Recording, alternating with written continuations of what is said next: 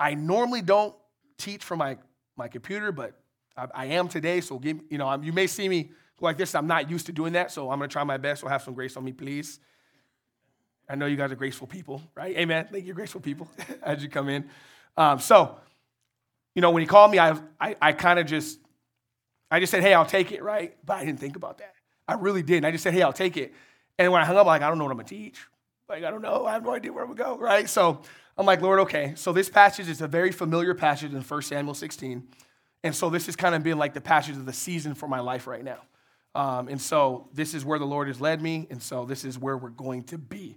So before I start, let's pray for the word of God and the Holy Spirit to uh, speak to us. Uh, Father in heaven, Lord, we thank you once again um, that you're faithful. Lord, we thank you that your word doesn't return back void. And Lord, as you said, heaven and earth will pass away, but your words will by no means pass away. And Lord, I do pray that I would step aside. I would just be your conduit for your word to flow, Lord, because it's your words that they are truth, they are life, they are spirit.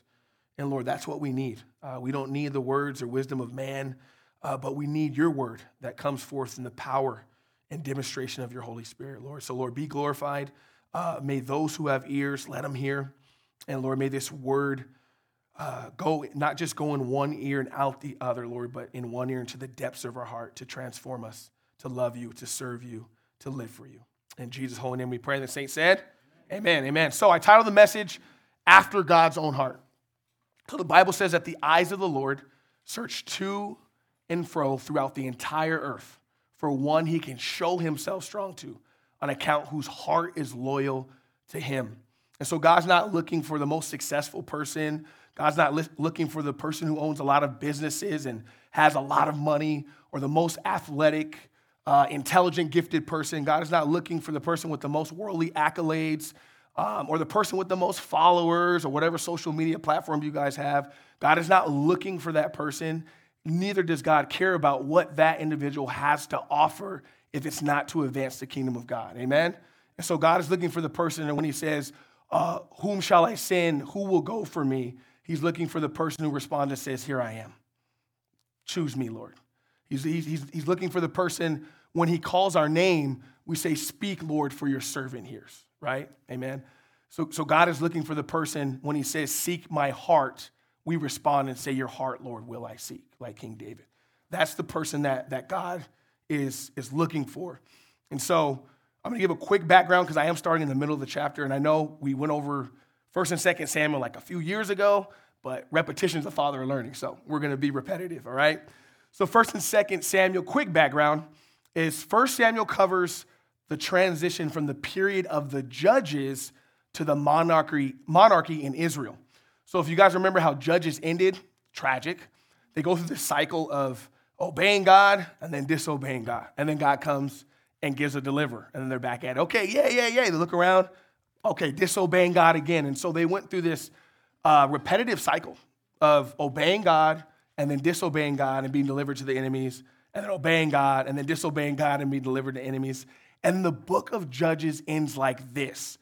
And it said that there was no king in Israel, and everyone did what was right in their own eyes.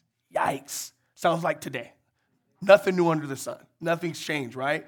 And so that's how the book of Judges ends. And then we go into First Samuel, and the focus in First Samuel is on the prophet Samuel and then Israel's first two kings, which were Saul and, yes, Old Testament scholars. I love it. I love it. Um, and that's whom God used to anoint uh, the two kings. And so ultimately, Saul was the people's choice, right? They look around, and if you guys remember when they came out of Israel, I mean, out of Exodus, and then got brought into the promised land, God, he made it made it very clear. Like, look, so there, there's these people, right? There's these nations that are there, okay?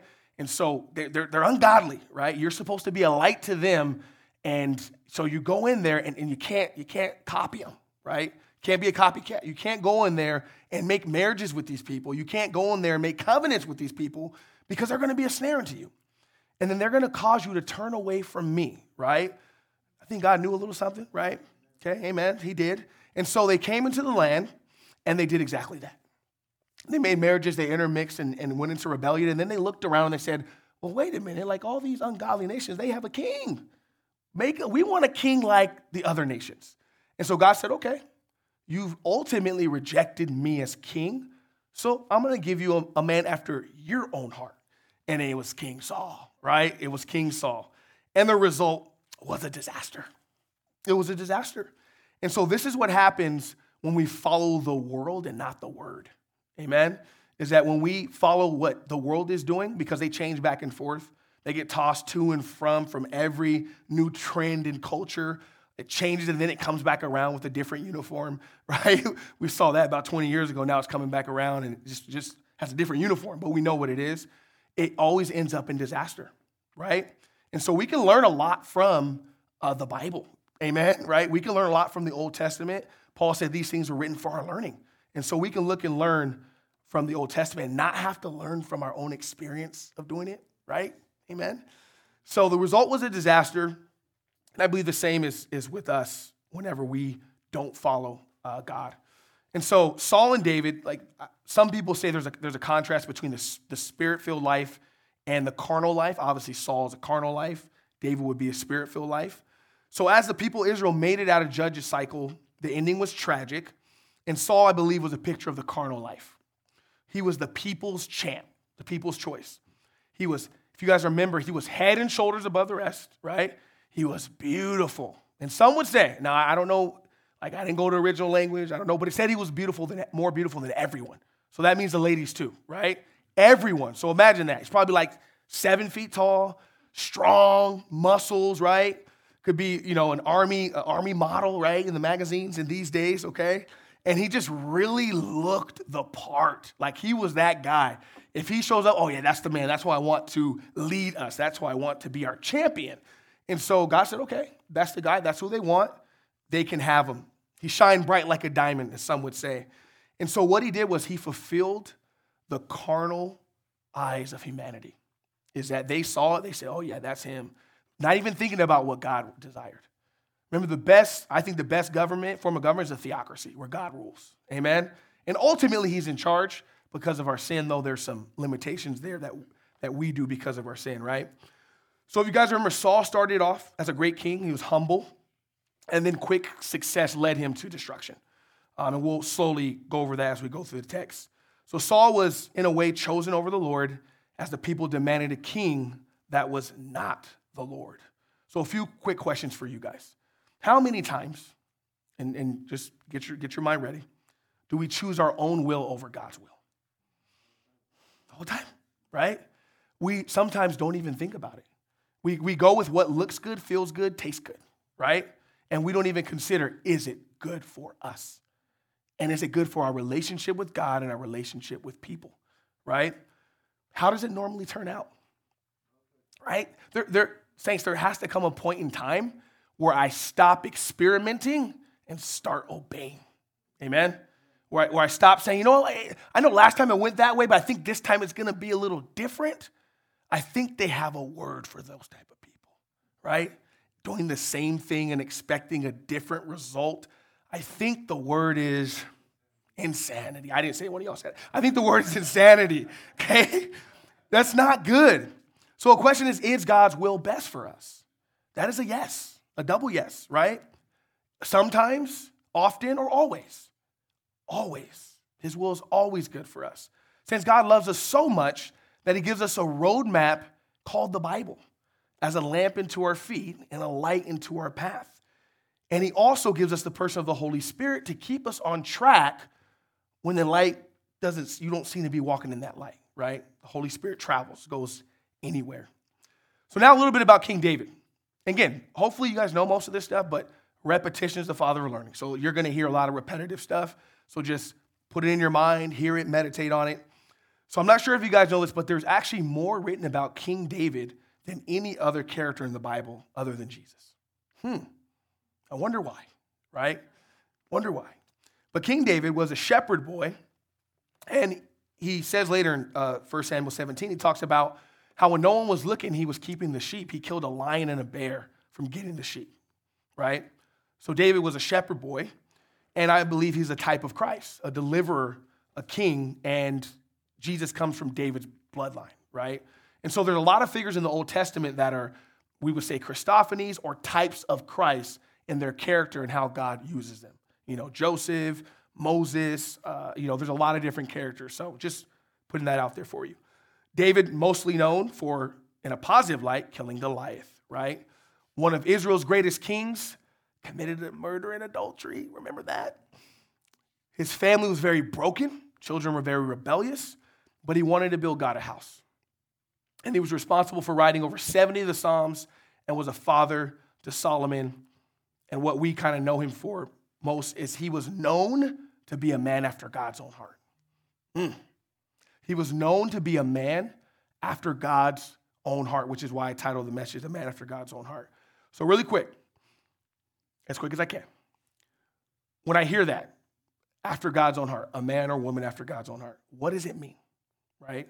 What exactly does that mean? Because if, if we look at, if we survey David's life, there were some pretty heinous things in there that none of us in this room have done, right? And yet and still, the Bible says that he was a man after God's own heart. How in the world is that possible? Well, first and foremost, a man, someone in our day who's after God's own heart, first of all, you have to be born again, right? The Bible says born from above. You have to be a follower of Jesus because without the Holy Spirit, you won't seek after God, right? So you have to have a heart of repentance, okay? Now, repentance, don't be afraid of that word. It's a good word, all right, okay? Repentance simply means a change of direction, a change of mind that leads to a change of direction. An example I like to use for repentance is if you're getting on a plane in L A and you're going to New York, you first leave L A, right? That is repentance. You're, you're leaving L A and you're turning to New York. Does that make sense? So I'm leaving my sin. Bye-bye, right? I'm leaving my sin, and then I'm going towards Christ, placing my faith and trust in Christ. That is faith, repentance, and faith, okay? But after God's own heart, it's not about perfection. Who in here is perfect? Cool, amen, you guys. I know it's late. Some of your arms are tired, right? You're like, uh, uh, uh, keep it down, no, right? Nobody's perfect, okay, except Jesus. So someone after God's own heart, it can't be somebody who's perfect, right? So I like to say this, it's not about perfection, but direction, okay? It's about when you sin, what direction do you go?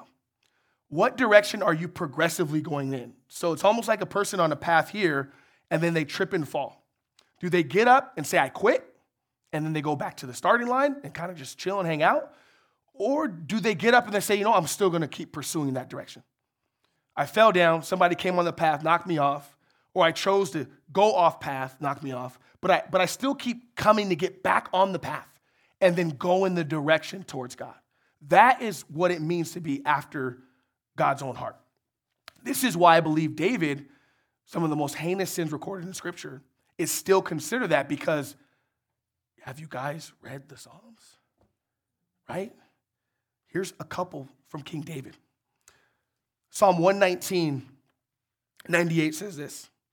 Oh, how I love your word. It is my meditation day and night, King David. nineteen fourteen, may the words of my mouth and the meditation of my heart be acceptable in your sight, King David. Psalm one, blessed is the man who does not walk in the counsel of the ungodly, right? And then he goes in and says, but his delight is in the law of the Lord, and does he meditate day and night, King David. And lastly, Psalm twenty-seven, eight, and he has a lot. But he says, when you, when you said, seek my face, my heart said, your face, Lord, will I seek, King David. And then, of course, we can go on and on about Psalm fifty-one, right? Against you and only you have I sinned and done this wickedness in your sight. Create in me a clean heart and renew a right spirit within me. That is King David. You do not see perfection. But what you see is direction, is a man that after he has failed over and over, who's constantly pursuing God. That is what it means to be a man or woman after God's own heart. And so a question to you guys, I'm going to ask a lot of questions tonight, make sure you're awake, okay, is does that sound like you, right? In our lives and everything that we go through, does that sound like you? If it doesn't, is maybe some things need to change tonight, right? Um, maybe we need to just pursue God right? And flee after him. The Bible says unless one is born again from above, you cannot see the kingdom of God. Saints, if you're not born again, we need a new heart that results in new emotions, will, intellect, and desires. And so oftentimes people ask, well, I don't know, how did I do that? Well, the Bible makes it very simple. Jesus did the work, right? It is finished. And so all it says for us is that we just need to agree with that. Confess, uh, Romans ten nine, that if you confess with your mouth, you agree that Jesus Christ is Lord, and that you believe in your heart that God raised him from the dead, you'll be saved, right? So you're coming into agreement with what Christ did for you individually. And the Bible says that the Holy Spirit comes and lives inside of you, and this is the result. And this is where I believe we, um, as a church and as believers, uh, we falter a bit on saying, hey, yeah, I know Jesus, I follow Jesus, right? There's a result, and this is the result. New desires, new direction, and new affections, okay? I'll say that again. New desires, new direction. Remember, I'm saying bye-bye, right? I'm going this way, okay? And then new affections. The things that I once used to love that despised God, I now hate, right? And it may not be right away. It, it may, it's progressive sometimes. Some people, it's immediate. Others, it's like a slow progressional movement. But remember, direction, it's still going that way, right? And even when you become born again, sometimes we we we get like stagnant in our in our progression, right? Our sanctification. But always the Holy Spirit is urging you closer. The Bible says to seek holiness, right? Pursue holiness, for without no man will see the Lord, right?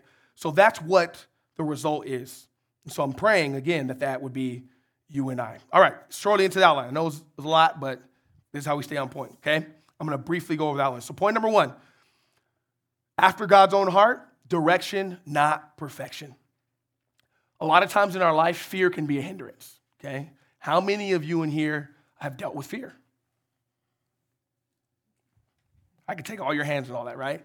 Okay, some people said fear is false evidence appearing real, right? And that may be true. And they did a study and they talked about the things that people fear and, and, and how it impacts people. And then what they found out is that eighty percent of the things that people fear never even happen. Never even happen. I think this is going to, and then we just drive ourselves crazy and then it doesn't happen. So fear is almost like, I'm being impacted by what maybe, possibly, potentially might happen, right? And so I'm gonna I'm gonna put my obedience to God on hold and, and, and wait this out a little bit, right? On something that maybe, potentially might happen or not, right? And so after God's own heart, it's about our direction, not perfection. And we'll see in the text that Samuel and the elders were afraid. They were fearful. God gave them a command, and then they were fearful. And God had to urge and nudge them a little bit to get them to go. Um, a question I ask is, how, how does fear in our lives hinder our obedience to God? I was told once that uh, delayed obedience is disobedience, right? I, I, I obeyed God. I know you asked me last year, though, right? I asked you that a year ago. Opportunity's gone, right? Delayed obedience is disobedience, right? The definition of obedience is doing what God asks you to do when you're asked to do it with the right attitude, right? Some of us, all right, God, I'll do it, I guess, if, dang it, you know, right? That's not obedience, okay? He wants to, with a smile, obedience, joyful obedience, like Jesus, when it said, for the joy that was set before him, he endured the cross. That's a perfect example. Now, I'm not saying I would do that, but I'm just, I'm just saying Jesus, the perfect example, he did it, right? And remember, God hasn't given us a spirit of fear, but a power, love, and a sound mind. How do we respond when we fall? We run to the Lord, or do we run from him and quit and give up, right? How is the direction in our lives? Which way is it going? This quote by Charles Spurgeon, he said, the fear of God is the death of every other fear. Like a mighty lion, it chases all fears away. So what that means is if I fear God, I have nothing else to fear, right? If I fear man, I got a lot of other things to fear. I should, I'm going to have to fear God. Badly, in the wrong way, okay? I'd rather God be for me, not against me. What about you, right? I want to be on his side, right? I want to be in his family, and we can be, and most of us are, by the grace of God, amen? Point number two, heart test over eye test. Now, where did I get that from? Here's where I got it from. I'm not going to date myself, but when I played college football, well, what happened is, in the athletic world, here's what happened. The athletes step on the scene, We don't need to hear from them. I don't need to hear what they have to say. Don't care, right? I just need to look at them, okay? And you know what they'd say? They look. The culture come, they look up and down.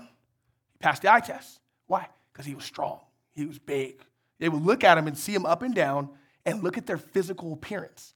And they do that today in the N F L when they do combines. The scouts are going to look. They'll be like, oh, yeah, he passed the eye test, right? So we'll look at him a little bit further. But a lot of athletes, there's Hall of Famers, did not pass the eye test at all. Like, you play football? You, wow, okay. You know, right? They didn't pass the eye test. Well, the thing is, is that God doesn't care about the eye test, okay? Doesn't matter to him. Doesn't care about your stature. Doesn't care about how much makeup you wear. Doesn't care about how big your muscles are, how much you could bench press and squat. Like, that stuff doesn't matter at all to him, right? Because here's what's going to happen. When you stand before him, it's going to melt away like hot wax, okay? It doesn't even matter. But God is not concerned about earthly accolades, what we look like to men, how many achievements we have, or who's impressed with us, right? No amount of fame, social media, clout, money, possess- none of that stuff matters, right? God is concerned about our heart posture, right? God is concerned about the one who says, be merciful to me, a sinner, right? God is concerned about the one that trembles at his word, like in Isaiah, where he says, this is the one I will look upon, the one who fears me and trembles at my word. That is the one who God is looking for. Remember, he's looking for hearts that are desperate, broken, and humble for him. And saints, God sees you when you're broken, when you're hurt, when you're in despair. God sees you when no one else does. And God sees your heart posture towards him. And we'll see King David, he was out there keeping the sheep when no one even cared. They, when they brought out all these men, which we're going to see, they brought out all the sons. They looked at him. No, no, no, no, no, no. You got, you got somebody else? Like, yeah, damn it, he's in the, he with the sheep. You don't want him, do you? You're really going to make me go get him. Like, are you serious right now? Right? So when no one else saw, no one else cared, God saw David, and he saw his heart. And so God sees you. When you think that you're going through something and no one cares and no one sees, God does see, and he sees your heart posture before him. And I want to encourage you that no tears in vain. The Bible says he keeps our tears in a bottle, right? Every single one of them. Think about that. Every tear you've ever cried, over all the pain you've ever gone through, he has them in a bottle. It's never in vain. There's nothing that God can't see, and there's nothing that God can't mend. And so I find great comfort in that, and hopefully you do too. Amen. All right, now we're going to get to the text. Praise God. We're all caught up, right?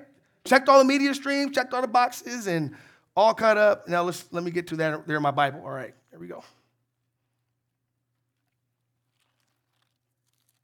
So First Samuel chapter sixteen, we'll only do thirteen verses today.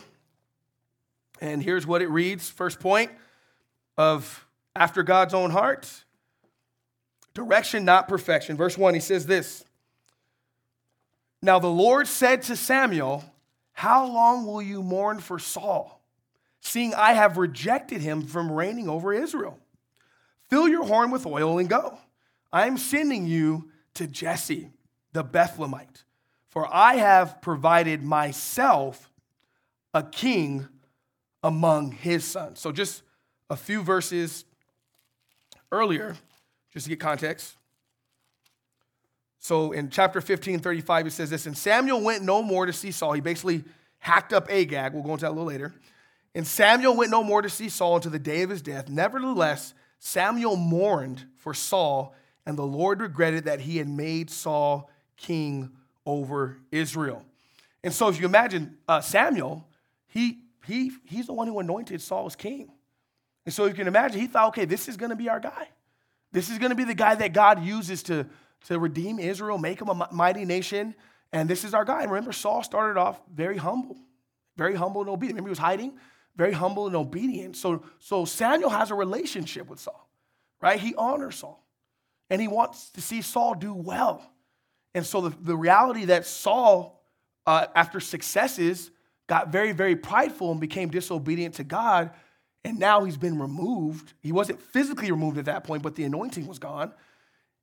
And Saul and Samuel sees this, and he's mourning over this. So much to the point that it's hindering him from seeing God's will and purpose, right? And so we know, we know at the end of the day, guys, look, Samuel wasn't dead then, but he was mourning over what happened. The Bible does say there is a time to mourn, right? Whether it's over a death, whether it's over a circumstance in our life, whether we're, so there is a time to mourn, but there's also a time to move on, right? And it doesn't mean it doesn't hurt. It doesn't mean it doesn't bother you, right? There, there is a time. And for something like this, I believe Samuel was stuck mourning. And, and like, oh, what are we going to do? Remember, head and shoulders above the rest, right?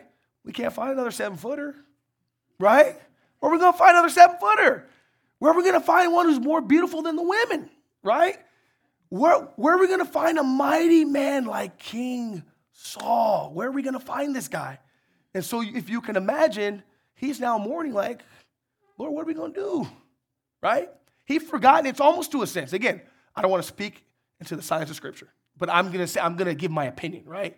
It's almost as if Samuel saw Saul as their true leader, and he forgot God was their true leader. Because if he saw God as his true leader, okay, Lord, what do you have next for us? Right? Okay, Lord, praying for Saul, praying for him, but who do you, what do you want me to do next? Right? Here I am, Lord, where do you want me to go? Right? And sometimes in our own lives, we can do the same thing. We can, we can elevate people, and, and all of us have done it. We can elevate people, and in doing so, who do you de-elevate? God. And we don't mean to, right? We don't, I don't think we intentionally say, you know what, God? I think this guy's right where you're at, so I think I'm, we're gonna, we're gonna level the playing field. Like, we don't intentionally do that, but I think naturally we end up doing that when we elevate a person to a particular status. And so I remember, um, like, in this season of my life, there's just a lot of um, families that, that my wife and I are counseling, and a lot of broken marriages, and and and it's a blessing, but it's also a burden because it hurts to to see this. And I had one one couple where where the wife literally um, was afraid to address her husband, like, he's Pharaoh. Like, what, how can I go to him? I can't, I can't tell him anything. How, how can I, what am I supposed to do? What if I tell him? What if he tells me this? I'm like, what did God call you to do? Oh, I totally didn't even think about that. The fear of man. She was so afraid of her husband. And the culture that they were raised up in is that, no, you don't go to the man like that. You can't tell the man anything. But what does God say? Have we forgotten that the word is sufficient? Have we forgotten that he is the Almighty? That he holds everything in the span of his hand, that he put the stars in the sky and he knows them by name, and all of our hairs have a number to them, and he knows them, we don't, right? We can't forget the character of the Almighty, right? And so as Samuel is now having to go on to the next quest for Israel, he's mourning over what has happened to Saul, that God has rejected the seven-footer, right? God's rejected him. And he's mourning over it. And, and so the Lord tells Samuel, like, how long are you going to do this? forty days, twenty days, eighty days. Like, he's not Joseph, right? Like, he's not, he's not Moses. Like, what, what are you doing? And he tells him, I've rejected him. Like, there's no more hope. It's done. Okay, he had his opportunity. And now it's time for us to move forward. And so he says, fill your horn with oil. I'm sending you to Jesse, the Bethlehemite, for I have provided myself a king among his sons. And so first one was, okay, you guys want a king? I'm going to give him one after your own heart. We'll see how that goes, right? We'll see how that goes. We always know how that goes if we just read Scripture, right? And then look at our lives and the lives of others around us. Didn't go well. And so God says, now I'm going to give you the king that I had from the jump. And he's one of Jesse's sons, the Bethlehemite, right? And so, saints, I believe God will never allow his work to die with the death or failure of a man. And that was Saul. And so God just wasn't going to stop there. It's okay, I'm done. Have at it. He says, no, no, no. I want to make things right. And I look at that with Adam, right? Started well, Adam, walking with God in the cool of the day. You say what you want to say. Adam was perfect for a season, okay? None of us had that. Adam and Eve were perfect for a season, right? And then Adam failed. But it didn't stop there, did it? It's not where it stopped. There was a rescue plan initiated in so much as Jesus is called the second Adam. And so that where Adam, the first Adam failed, the second Adam, Jesus, prevailed, right? Amen? And so God will never let his work stop or die at the death of a man or failure, right? Because God never fails, amen? Men and women fail, but God never fails. And so verse two, he says this, and Samuel said, How can I go? If Saul hears it, he'll kill me. He'll kill me. Oh, right? The cowardly lion, okay? Wizard of Oz for old schoolers, okay? Saul was, Samuel was petrified at Saul, the seven-footer, petrified, insomuch that God gave him a command, and he questioned God. Have we forgotten? Remember, this is the same God. Remember, this is the reputation of the God of Abraham, Isaac, and Jacob. He is the one that delivered them out of Exodus, right? Delivered them out of Egypt, uh, out of Pharaoh's hand, right? The mighty King Pharaoh. That's the God that delivered out of the mighty Pharaoh's hand. And that was God's reputation before his people. That's what he always refers to himself. I'm the God that delivered you out of Egypt. Samuel forgot already. He said, what Saul will, he'll kill me. Right, Lord? He'll kill me. And so what it is, the fear of man, right, it becomes a snare to us and to our obedience, right? Oftentimes, God will call us to do things, but if we're afraid, we what? Question, right? We question. You know, I'll be honest, when I was called to come and be the campus pastor here, I was like, yeah, I'm good. I think I know your will, God. I don't think that's your will. I think that's a hindrance, right? I'm just going to walk right around that, okay? It's on the path, but I'm going to walk around it. And I'm not going to do it, right? But I knew I had to at least pray. But I was scared. I was like, I have a good job. I have a good job. Comfortable. It's right by my house. And it was good work. I was working with at-risk youth. I've been doing it for thirteen years. It was phenomenal, right? So for me, that didn't make sense. Why would you call me from this, which is fruitful, right? Provide for my family, right? To something that's way less. I don't even know if it's going to work. Like, why would I do that? It didn't make sense, right? So because of my fear and And like doubt, like I probably shouldn't, it hindered me a little bit, right? I knew I at least had to pray. I remember telling my wife, I'm going to pray, but we're not, we're not doing it, right? Isn't that counterintuitive? I'm going to pray, but the answer is I'm, I'm going to pray, but I'm not going to obey, right? Why pray? Amen? If my mind's already made up, I'm not going to do it, why pray, right? Well, little did I know. I prayed. God softened my heart. He kept putting the signs in front of me, and you know we're on year two, and God has done amazing, amazing things here, right? And continues to do that as we partner with them and meet here on Hillcrest. God has just continued to do amazing, amazing things. But saints, don't let the fear of man hinder you from being obedient to what God has called you to do, right? Don't follow that example. If that's something in your life right now that you're afraid of, you don't need to be afraid. The Bible says, fear not, or don't be afraid, over three hundred sixty-six times, right? So if God is saying something over and over, he's not a broken record, right? He's, he's not like, he's not a glitch in the system, okay? It's not the Matrix. This is the word of God. God knows what he's doing, okay? He knows what he's doing. But he tells us, don't be afraid. Don't be fearful. I am the Lord. I go before you, right? Don't be afraid. Don't be fearful. Be bold. Be courageous. Why? Because I, the Lord, your God, I go before you. So anything God calls you to do, you're not alone. And I believe we should adopt the attitude of Moses. Lord, matter of fact, if you don't go, I ain't going, right? Unless your presence goes with me, I stay right here, right? So I think it goes both ways. I don't want to go anywhere where the Lord is not, and I don't want to go anywhere where the Lord has not called me to go. Does that make sense? Right? So we look at Samuel, a mighty man of God, had a moment of fear. And he says that he will kill me. And the Lord spoke to Samuel, still in verse two. But the Lord said, take a heifer with you and say, I have come to sacrifice to the Lord. Verse three, then invite Jesse to the sacrifice, and I will show you what you shall do. You shall anoint for me the one I name you. This is the one that the Lord chooses, which is ultimately David, and then essentially it's Jesus. The Bible says over and over, the man that I have appointed, the man that I have appointed, that one day you're going to stand before the man that I have appointed, right? And that's why when all these false prophets, prophetess rise up and say that they're the one, when all the old ones of history have said they are the one, and God has not said it, we don't believe it, right? And that's why the Bible gives us strict instructions on how to judge whether someone is a prophet of God is if their word comes true, right? And he says, if their word does not come true, I have not spoken to them, do not fear them, right? God does speak through people, but the one God has ultimately chosen is Jesus, right? Jesus is the only name under heaven given among men by which we must be saved.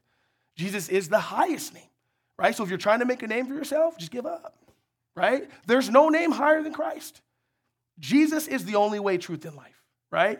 The Bible makes it clear, the one man that God has appointed and God has chosen, and Paul says that God will judge under my gospel, which he preached was Jesus, right? Romans two. And so he says, the one that I choose, which is David, I like to say where man fails, God prevails. And so I kind of look at, you know, what would happen here. You know, when we look at the text, is that he's giving them the instructions because they're gonna they're gonna celebrate, they're gonna sacrifice, and then they're gonna choose and celebrate who this this new this new king is, right? And so he tells them, fill his oil, still in verse. Wait, why did I look different? Hold on. Sorry. I think it looked different on my computer. Bear with me.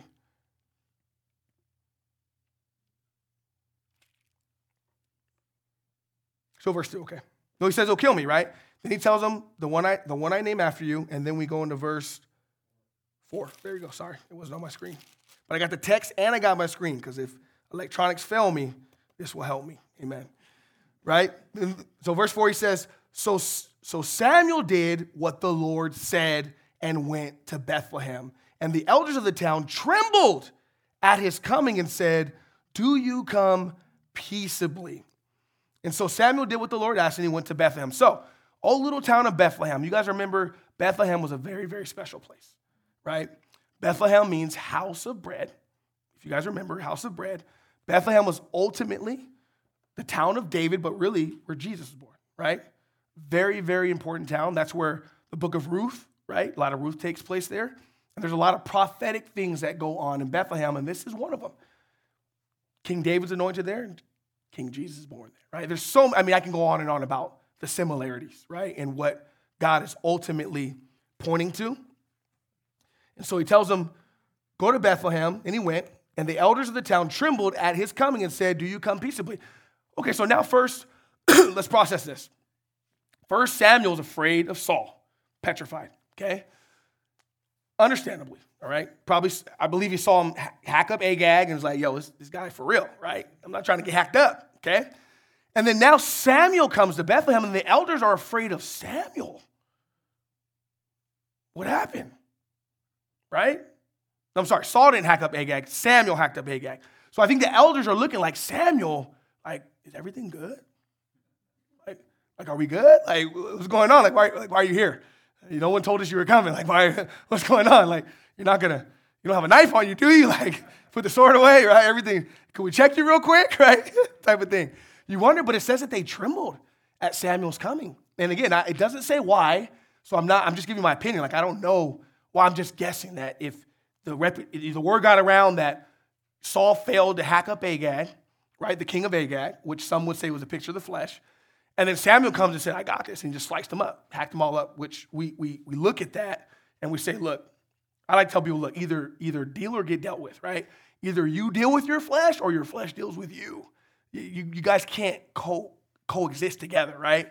You, you, you have to deal with your flesh. You have to put flesh to death daily, right?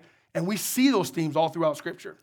But they Samuel comes, and then the elders are trembling, and they ask him, like, do you come peaceably? You're not coming to make war with us, right? Like, we didn't do anything we don't know of, right? And he said, do you come peaceably? And here's what they say. Verse five, he says this, and he said, peaceably, I have come to sacrifice to the Lord. Sanctify yourselves and come with me to sacrifice. Then he consecrated Jesse and his sons and invited them to sacrifice. Now, I'm not going to go over the whole Old Testament sacri- sacrificial system, but whenever they would make a sacrifice, they would purify themselves or consecrate themselves to present before the Lord, because I think one of the attributes that we forget about the Lord is he's holy, holy, holy, right? That means he's completely separate. There's no one like him. None of his attributes can, are comparable, right? He is in a class all by himself. And in order to come before him, right, you have to make provisions. You have to get yourself ready. you have to consecrate yourself, right? To stand before the holy, righteous God. But what I love about that entire picture is God wants to dwell among us, right? You look through the Old Testament, God wants to dwell among his people. God wants us to be in his presence. God wants to have relationship with us, right? But because of sin, he had to make provision for us to be able to even offer a sacrifice to him, right? And there's a whole bunch of different sacrifices, like I said, which I'm, I'm not going to go into. So he tells them, sanctify yourself, set yourself apart for holy use, and come with me to sacrifice. Then he consecrated Jesse and his sons and invited them to the sacrifice. Now, the consecration, it, it really means to make yourself ready, to prepare yourself. In the Old Testament, sometimes they would it would be a washing of the clothes, some type of washing of the hands, them not touching unleavened bread. There was a lot of different things that went into them consecrating themselves. Now, praise God, we don't have to do that. Amen? Like, every time I go before the Lord and pray, I gotta wash my hands, make sure my no lint on my clothes, make sure my clothes are ironed. Like, that's too much. That's too much, right? God has made the ultimate provision, right, for us to be in his presence. The veil has been torn. We can go in. We can enter in anytime, any place. But I do think there are some practical applications to consecrate ourselves. And here's some of those that I think. When you prepare to go to church on Sunday or on Thursdays, right? For us, we prepare Saturday night, right? We say, you know what? You're not staying up late. You're not going to be consumed with all things that will take your mind off of God. We're going to prepare for worship service Saturday night, okay? Now, Thursday, we had to work today, different story. I'm still preparing my mind. I wasn't preparing for this because I didn't know, but, okay, there's grace there. Um, but when we prepare to come to church, we want to consecrate ourselves. I want to clear my mind. I want to read ahead if I know what the text is, right? Usually you do. I want to put away all distractions. I don't want to be scores, you know, church in ten minutes. Instead of looking at the text, reading ahead, I'm doing this. Okay, worship music starts. Okay, not yet. That's not consecrating yourself, okay? Now, I'm not condemning anyone. I'm just saying I do believe it's important to make ourselves ready to enter the presence of the Lord, to worship, to pray. I do believe there's some practical applications that would help us get more from our worship service, right? I do believe that, okay? Okay, that's some free bread right there, amen? Free bread, God, God is good, right? So then he, uh, they end there, he invites them to the, to the sacrifice, right? So uh, summary of, of point number one, after God's own heart, it's not about being perfect, even though we should strive for holiness, okay? Even though every day I want to strive to be more and more like Jesus, I understand I'm not going to arrive in this lifetime, okay? Now, does that mean I just kick back? Should I stand that grace man battle? No, certainly not, okay? But it means that I want to strive to be more and more like Christ in that direction. And so I want that when people look at me, they would say, that is a man or a woman, that is a boy or a girl, right? We know the distinction, right? Man, woman, boy, girl, good, amen. Um, never know, right? So that is someone who is going after the direction of God. That if if I was blind and I just put my hand on their shoulder, that I can trust that they're going to lead me in the direction of where God is going, right? That they, just, they can watch my life and then they can follow because they know that I'm following Jesus, right? Does that make sense? And we shouldn't let fear or anything else hinder our obedience to God. Delayed obedience, disobedience. Right? Obedience is when God asks with the right attitude, right? With the right understanding. Amen? And when we respond how we fall, like we should run to the Lord. It's, it's one of those things where, um, I, I forgot where I saw it, but I talked about like when a little kid gets in trouble, it's not, oh no, my dad's going to find out. It's, oh no, where's my dad? Right? It's a difference. I'm not so petrified that, oh no, he's going to destroy me, but no, I, I can hop in his lap. I can confess my wrong, right? And I know that he's going to help me to do better. There's a difference in perspective of when I'm going in that direction and I fall, I know that God is gracious. The Bible says that we confess our sin. He's faithful and just to forgive us and cleanse us from all unrighteousness. But that is someone who goes towards him, not the one who goes away from him. So there is a difference, right? And of course, the fear of man is the death of every other fear. Like a mighty lion, it chases all the fears away. Saints, we just need to fear God. That's it, okay? And that's a healthy fear, okay? That's a healthy fear. Like if I'm on the top of the Empire State Building, right? What's going to keep me from jumping? Fear, That's good. That's good fear, ladies and gentlemen, brothers and sisters, my friends. That is good fear, is that I look down, yeah, yeah, I'm afraid that that would destroy me, okay? I'm afraid, Lord God, that I will disappoint you, that I'll put a frown on your face. So that is my fear. That's the fear of God, okay?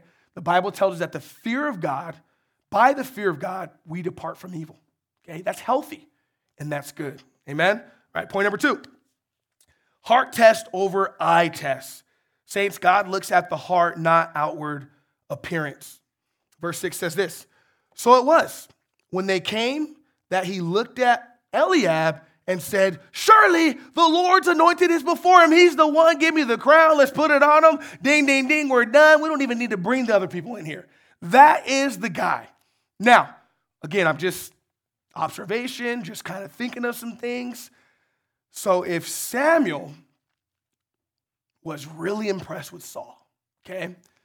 Really impressed, to the point where he was devastated that Saul wasn't the guy anymore. Um, and he sees this guy, Eliab, which is Jesse's oldest son. I'm, I'm guessing, I think it is his oldest son. I'm guessing he's a pretty big guy. I guess he's pretty stature. I guess he's pretty strong. Been in the weight room, done a few squats, right? A few bicep curls maybe, okay? And, and so Samuel sees him without even consulting with the Lord. Lord, is this your guy, right? Is this him? He says, oh, that's him. That's the man, right? That is him. So we're, we're looking. He is automatically looking on outward appearance. Automatically. Looking on outward appearance. And let's be honest, right? We do the same thing. We do. We do the same thing. Typically, we see it, and if it looks good to us, right, it has to be good, right? That is folly, ladies and gentlemen. That's folly. Oftentimes, I'm telling young men and young women, don't just go after the looks. Because guess what? For a young man and a young woman, her looks will not raise godly children. Her heart will, okay? For young women and young ladies, their muscles will not teach men how to be godly, okay? So muscles are good. They do fade. Look at our former governor, Schwarzenegger, right? Amen. So the muscles fade. They don't always stay there. The beauty fades. The Bible tells us that charm is deceitful, beauty is fading, but a woman that fears the Lord is wanting to be honored, right? But we can get caught up in looking at these outward things and some of the most dis- most important decisions that we make in our lives, such as marriage, right? Some of us will make a marital decision solely based off of how they look, right? And I'm not saying that they don't need to be attracted to you, because they do. My wife is the beautiful woman in the world. I- I'm blessed, amen. Right? But at the same time, my wife's looks don't raise our kids. You know, it's the inner beauty of the heart, right? It's the fear of the Lord. It's the mind that loves and serves Jesus more than anything that raises godly children, right? And my muscles I used to have when I played football, they don't do much in raising my kids, right? Now, it can help me, it can help me hold up my little man, right? And, and he needs to know that, they're, that I'm the alpha lion, he's not, right? But ultimately, if I don't convince him when he's young, the muscles won't help me when he's older, okay? He has to be convinced when he's young that I'm the man of the house, right? But we can't get caught up in this, this whole looks thing, because look, when we look at the scripture, the text, Samuel immediately did not confer with God. Did it say, look, Lord, I got Eliab, what do you think? Is that what it said? Mm-mm. But a man, he said, surely. That means you're sure. So you're saying, God, you must have, you have to agree with this. Surely this is the man. That's the guy, crown him. These other guys, they're going to watch the show type of thing, right? And I think in our own lives, we can do the same thing and crown situations, circumstances, and people without even consulting with the Lord, because they look, feel, and taste good, right? How many of you in here, your senses have lied to you? Yeah, let's be honest. I'll be honest. I've smelled some things that, that smelled good, and then I come to taste it. What was I? How did that happen? It smelled really good. How did that happen, right? And then I come across things that looked really good, right? Whether it was possessions, whether it was opportunities, whether it was a circumstance, and I didn't consult with the Lord, and there we have it. It never turns out well. It never turns out well. So in verse six, he finishes, he says, surely the Lord anointed, anointed is before him. And so he's basically speaking for the Lord. Don't do that. And here's verse seven. Here's what he said. But the Lord said to Samuel, do not look at his appearance or his physical stature, because I have refused him. For the Lord does not see as man sees. For man looks at the outward appearance, but the Lord looks at the heart. Amen? So saints, it's not the eye test. It's the heart test. Where's your heart before the Lord? Why do you do the things you do when you do the things you do? What's truly behind it? This verse tells us exactly what Samuel was looking at. His appearance and his physical stature. I'm looking for a man who can physically and fleshly rule. I'm looking for an opportunity that will feed my physical stature and my fleshly desires. Do you know that the whole world is looking to feed something, right? The whole world is thirsty. And Jesus said, you keep drinking from that well, and you're going to thirst again. You keep drinking from what you see and what you smell and what you think is right. It will never satisfy you. Some of the most wealthiest, more, more affluent, famous names in all of history died miserable, empty, depressed, right? And what I find interesting is that the thirst and the depravity shows no partiality. You can go all across the world, every state, every country, every city, and the issues are the same. The emptiness is the same. The brokenness is the same. The marriages, the relationships, the families, the issues are the same. They are all looking to fill a hole. All of them. They may look different in some ways, but ultimately, no matter where we go, saints, they're all looking to fill the hole that only Jesus Christ can fill. And they're using all types of things and money and fame and social media, clicks, likes, hearts, comments, Instacrap, Fakebook, Be Fake, all those apps, right? All those apps. And none of them are real, right? They're not role models. They're models playing a role. You see them for a short period of time and all their filters, right? That stuff is not real. We're looking for something that's real and tangible. We're looking for something that we can touch and connect with. And Jesus and God has been there the whole time. When I think of paintings and, and, and people who create things, like when you look at a painting, the painter wants to be known, right? That's why they put their signature at the bottom. A painter reflects, a painting reflects the characteristics of a painter, right? So does creation reflect the characteristics of our Creator. God wants us to know Him, right? And He has put everything here for us to look and seek Him in creation, conscience, and the gospel. Is that you can't go anywhere where a sign of God is not present. For the blind man, they have their mind, the conscience, right? The one who can't see, they have their ears. They can hear all the physical, the wind, all those things, right? You can't escape it, right? And, and for the one who's super, super intellectual, the foolishness of the gospel will get you eventually, right? God said He uses the foolish things of, of the world to confound the wise, the things that nobody expects. But this whole thing is this issue of we're looking for things that will make us feel good, right? And then it's there and it goes away. It's a Band-Aid. I tell people it's a Band-Aid to a bullet wound.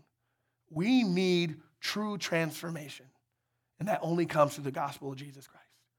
And so now we have this situation here where there's an anointing of someone that God has chosen.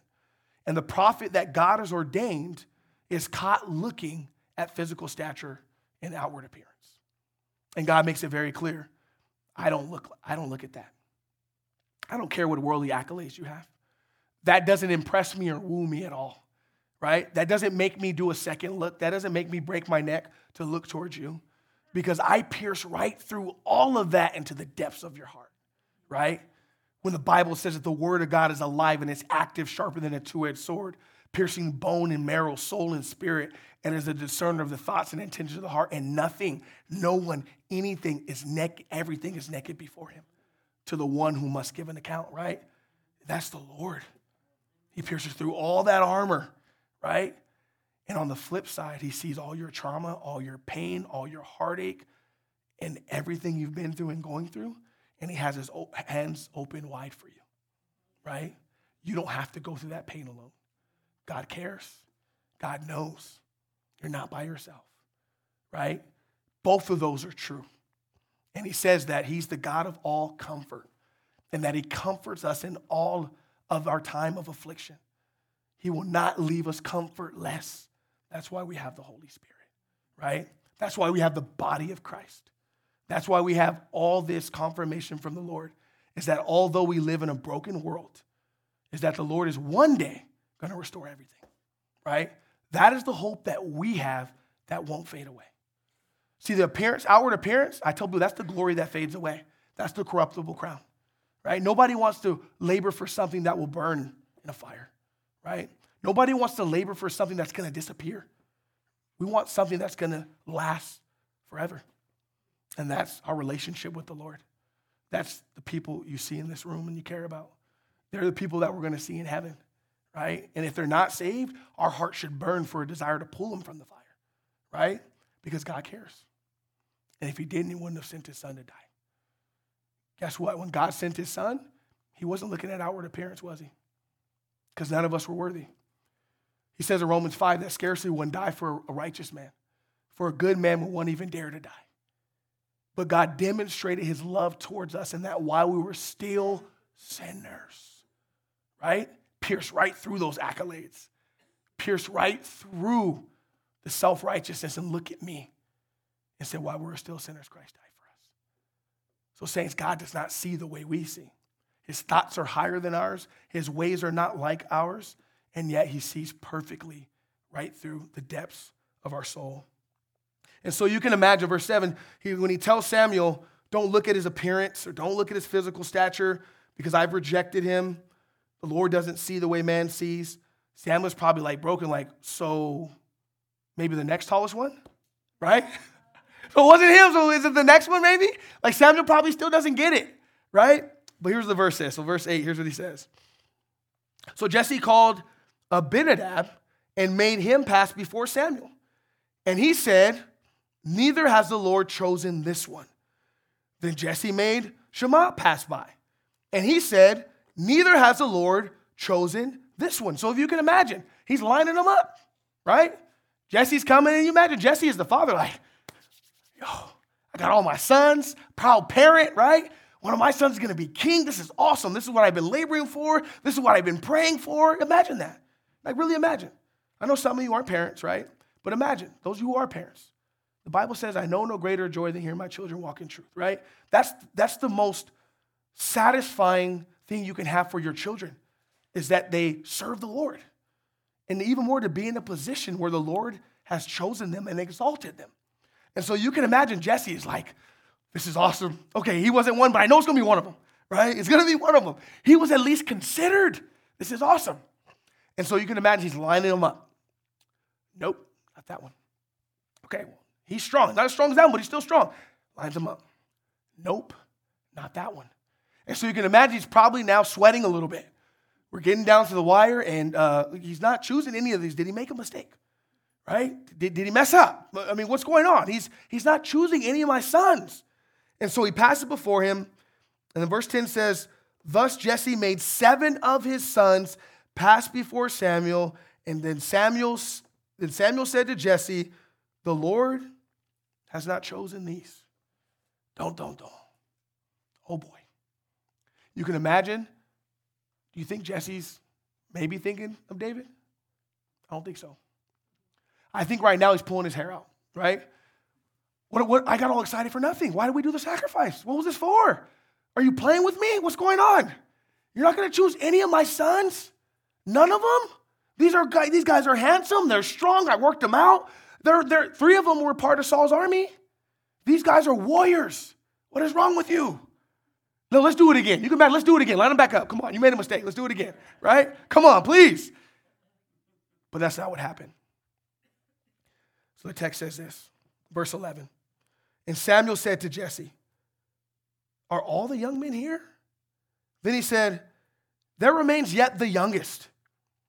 And there he is, yeah, keeping the sheep, right? So you can imagine this, well, well I mean, yeah, right? I mean, there's a the young guy, but I mean, he's keeping the sheep. You don't want him, right? No, he didn't say that, but I can imagine him after going through all of his sons who, warriors, right, strong men, you can imagine him saying, you know what, there's one, there's, and he's probably hoping, yes, David, but you don't want, he's a sheep keeper. You don't want him, right? Let's, can we line him up again one more time, please? Please, pretty please, right? And so he's telling him there has to be another one because God has not confirmed any of these guys. You got to have one more. And so then he talks about the youngest, where he is keeping the sheep. Now, a shepherd is by himself, keeping all the sheep. The shepherd is one of the lowest of the lowest, right? And the shepherd boy David was out there being faithful to God when no one was watching, okay? He wasn't putting on a show. He wasn't doing it so people can see him. He wasn't going and showing, look how faithful I am to God. Look at me, look at me. This man's heart was already committed to God before anyone ever even thought about him. When he was by himself, when he was going through loneliness, I bet, when he was going through being rejected, I'm not part of the army, I'm not with my brothers, I'm not like them, right? Some of us go through that now. I'm not like so-and-so. You guys start comparing yourself to other people. Don't do that. Comparison kills, right? God made us, all of us, fearfully and wonderfully made, so unique. Fingerprint, no two alike, so unique. God's creation, made in his image, his special prized possession, his children. God has a special place in his family for every single one of you, right? I don't need to look to my left and compare. I don't need to look to my right and compare, right? I'm confident in who I am in the Lord. Praise God, he gives gifts to everybody. Awesome, use your gift and I'll use my gift. And when we do that, we'll complete one another, not compete against one another. Amen? And so you can imagine, David may be thinking, like, through all those things, God said, it's okay. This man's been faithful when nobody was watching. He passed the heart test. The eye test doesn't matter with God. It matters with man, but it doesn't matter with God. And so you have to ask yourself, am I doing this to please man, or am I doing this to please God? Paul would say, if you're doing it to please man, you can't be a servant of Christ. So you got to choose.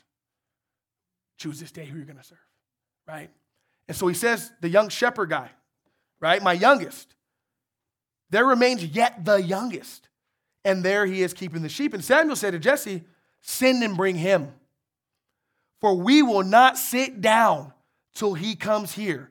So he says straight up, look, if you have, you have to imagine he probably had some hesitation. Send and bring him. If he has to say, I'm not going to eat, we're not doing anything until you bring him, he must have saw the countenance of Jesse. You, you don't want to go get him, do you? Right? You don't want to go get him, do you?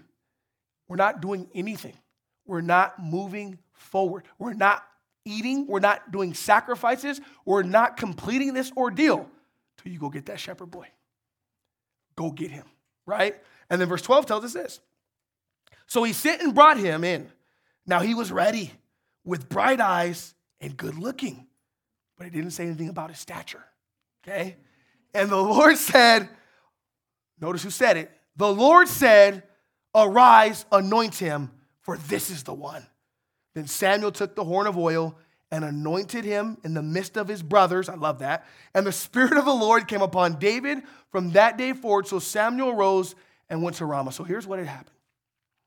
We passed through all the physical appearances, passed through all the people, and all that whole time, many were doing the eye test. All those guys passed the eye test, clearly, right? Had to be him. It got to be him. It got to be him. It got to be him, right?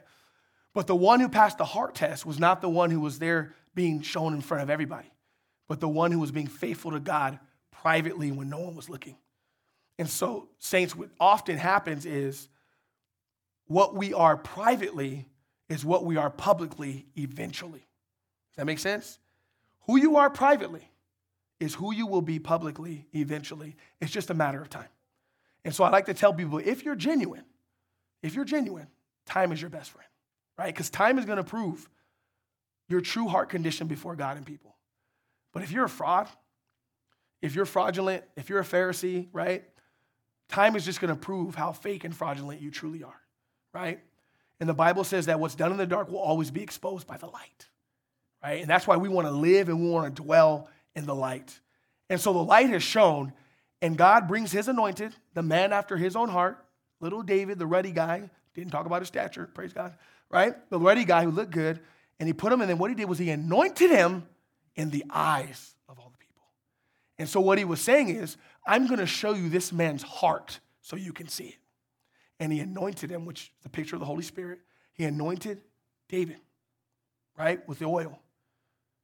And he anointed him as king. And he wasn't the king. He wasn't physically the king, right, because the time hadn't come. We'll say, you know, he was he was anointed but not appointed yet, right? He anointed him with the oil in front of all his brothers. And so you can imagine the brothers are looking like, what? How do we miss that? I would have never chosen that guy, right? Come on, he's probably like five foot two, okay? Nothing against short people, right? Praise God. God got a, got a place for you. God gets for you too, right? Nothing against short people, but we would have never thought about him.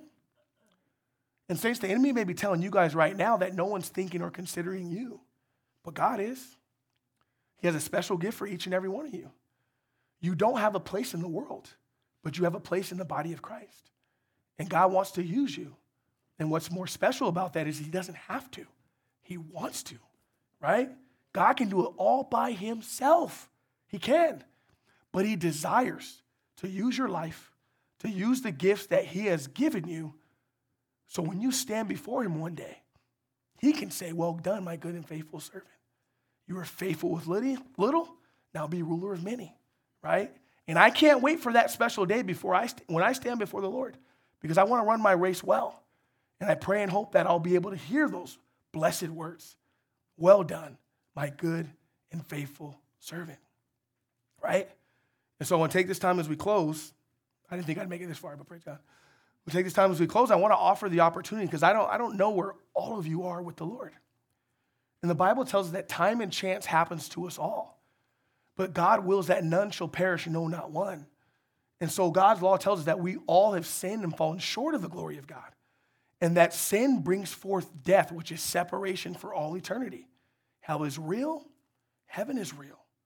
God desires that we would be with him, but ultimately he'll honor your decision one way or another. And so I would like to give you an opportunity to have your judgment day today, right? For Christ to stand in your place. And so what the Bible says is that if we confess Christ, what he's done, before man, before people, right? He'll confess us before all the holy angels and his Father. And the holy angels is a lot more than the people that are in here. A lot more, right? But he says, if you deny me before man, I will deny you before my Father and all the holy angels, right? And so what he says is all you have to do is you confess Jesus Christ is Lord. You agree that he is Lord, that he paid the payment in full on the cross, that it is finished, right? And if I believe in your heart, you believe in your heart that God raised him from the dead, proving that he paid the price and that you can be right before him, he says you will be saved. And that whoever calls upon the name of the Lord, they'll be saved and they won't come into judgment. And so for anyone here who has not surrender their life and has not made that confession, I want to give you an opportunity to do that now so you can know for sure that if you walk out of here tonight and you have your day, right? Everyone has an appointed time, that you can stand before the King of Kings and the Lord of Lords in all of his glory, not naked, but clothed in Christ's righteous robes. So if there's anyone in here right now who wants, who has not done that and wants to make that profession today, just raise your hand. I want to pray for you. Anybody? Praise God. God bless you, brother. I see you. Praise the Lord. The angels are rejoicing right now. Amen. I want you to pray with me. I'm going to pray for you. Father in heaven, Lord, I recognize that I'm a sinner. I recognize, Lord, that I've fallen short of your holy, perfect, righteous standard. But, Lord, I also hear from the words of, of the Bible, Lord, that you died for me, that you love me so much, that you will that none shall perish, and that your death on the cross paid in full for my sin, and that if, if I trust in you, fully in you for my salvation, that I'll be saved. And so, Lord, I confess that to you today, that I have passed from death to life. I have passed from the kingdom of darkness into your marvelous light. And for that, I rejoice. In Jesus' holy name we pray. And the saint said, amen. Amen.